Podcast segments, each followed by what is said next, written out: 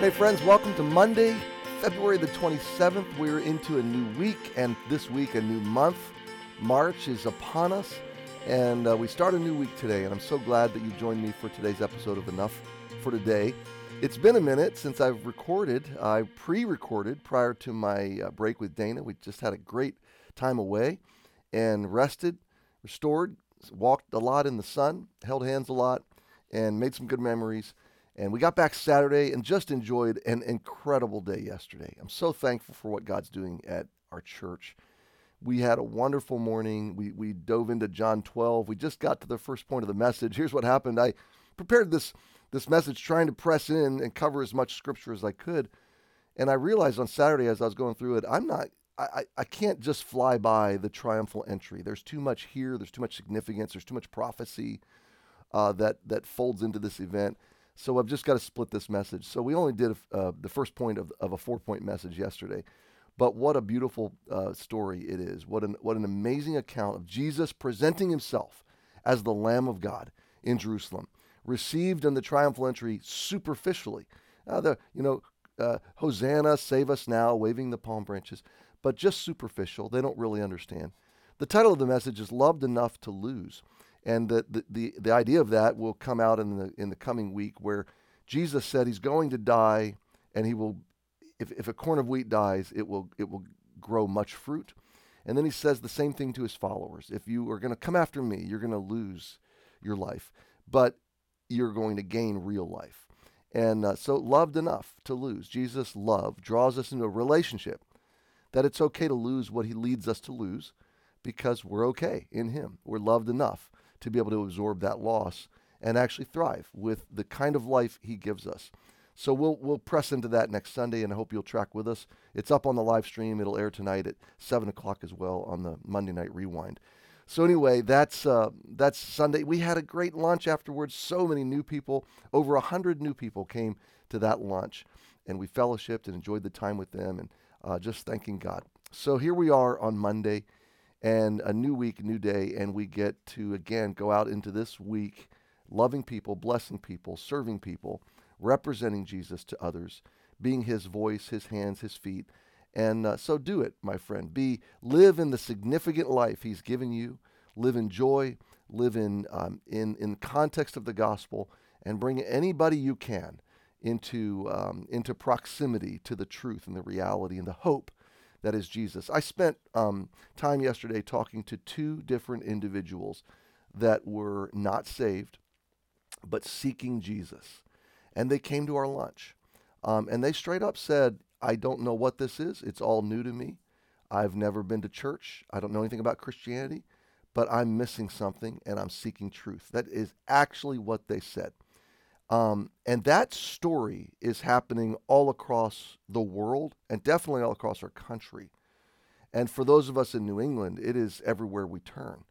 God is, uh, evil is taking its mask off. And when evil takes its mask off and reveals itself as overtly evil, spiritual evil, then those that are truly desiring truth go, wait, uh, that's not what I signed up for. And, and they take a second look at Jesus. And we as believers are to be ready to step into those conversations um, and to anticipate them. And we as a church are to be ready to receive those people because the Spirit of God is uh, awakening them. And uh, it's a wonderful thing. Maybe we're on the edge of another greater awakening. Wouldn't that be awesome? Sure is what I would pray for and I would want to be a part of as our church family in New England. Wow. Well, I've talked too much already, and I apologize. I'm six minutes in. And uh, we left off Friday at a very critical point in Psalm 73, Asaph, because he's envious of the flourishing of the wicked, the apparent flourishing of the wicked. His mind and heart have gone down a dark rabbit hole of doubt, despair, cynicism. He actually regrets being a follower of God. He regrets being in the ministry. He's a worship leader and it's just too painful for him. It's overwhelming. So look at verse 15. He says, If I say I will speak thus, behold, I should offend against the generation of thy children. When I thought to know this, when I tried to understand, it was too painful for me. Now here's the hinge. Here's the turning point. Verse 17. Until. Until. Now, here's what I want to comment on before we read the rest of the verse. All of his doubt, all of his emotional fog, all of his f- feelings of despair were artificial. They were not true. They were not representative of actual reality. They were distortion. His mind, his emotions had gone down a dark hole of distortion. He was deceiving himself into this dark place of essentially depression. Okay? So the question you're asking by verse 16 is what is going to happen? How could this be scripture? This man is saying, I wish I hadn't ever followed God. It would have been better to be wicked because they're flourishing. They seem to be doing well. They don't have the troubles that followers of God have. So, as a reader, there's kind of an enigma, a mystery enfolded into this psalm of worship. You're going, how is this worship? It's full of doubt and skepticism. It's full of dark thoughts and depression and seems to be almost anti God. And uh, you're wondering, where is this going to go? What's the uh, resolution to the mystery? Uh, what's, what's the solution to the enigma that is rising in this text? What's going to jolt uh, Asaph out of his fog and get him back online with truth, with reality? What's going to clear the fog and show him the sun is still shining? Okay, and show him, remind him what truth is. Well, until gives us a clue. The word until says, well, there's something that happened because he didn't stay where he was. He was there until. All right, well, let's read it. Until I went into the sanctuary of God. Then understood I their end. Now, I'm going to pause here with this verse because there's enough here just to meditate on. Until I went into the sanctuary of God. Now, for all intents and purposes, our modern day version of the sanctuary is the church. It's the local gathering, the local assembly of the body of Christ, the believers. When Asaph went to the place of worship, when he was gathered together with the people of God, doing worship with those people, learning and hearing the teaching of the Word of God, singing the songs of the character and the faithfulness and the redemptive heart of God, the truth broke through again.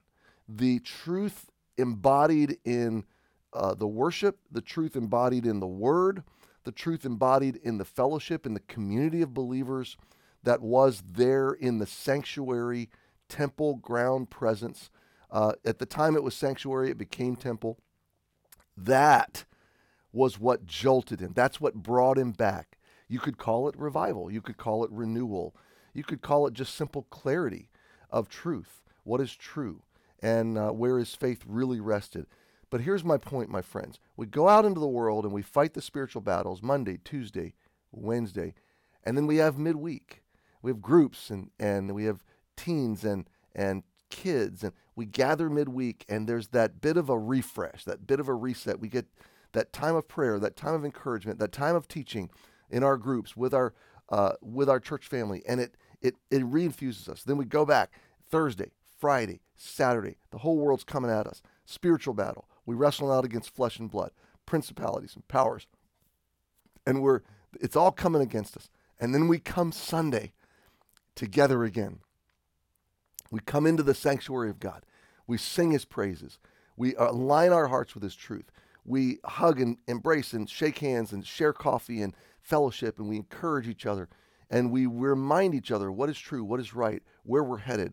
Uh, and we experience here's what here's the, tr- the, the this is not just a therapeutic triage this is not just we're not all you know collectively corporate de- delusion uh, uh, or or groupthink no this is, here's what's happening when we come together in the presence of worship, the presence of God, the presence of His Word, and in the community of the believers, we are experiencing the presence of Jesus by His Spirit, by His Word.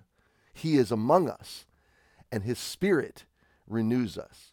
We experience a love, a joy, a certainty, a fellowship, a communion, you could call it, uh, a, a kind of delight, a sacred blessedness that, that is nowhere else in the world.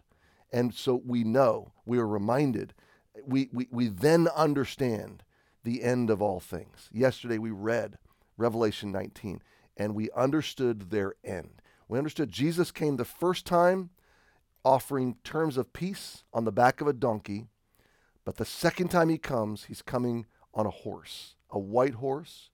He's coming as a conquering warrior king, and he will be a righteous judge, and evil will know its end.